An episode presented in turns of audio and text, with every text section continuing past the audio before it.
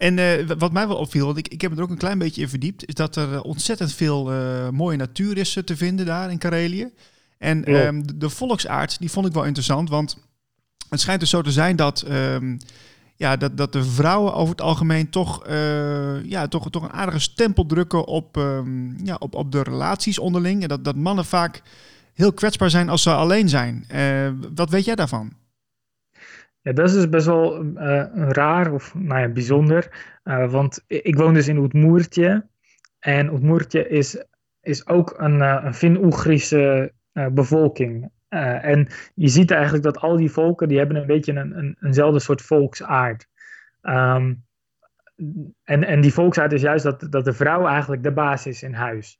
De meeste volkeren die hebben traditioneel gezien dat de man de baas is in huis. Ja. Maar deze volkeren die hebben dus eigenlijk die balans tussen de man en de vrouw is juist andersom.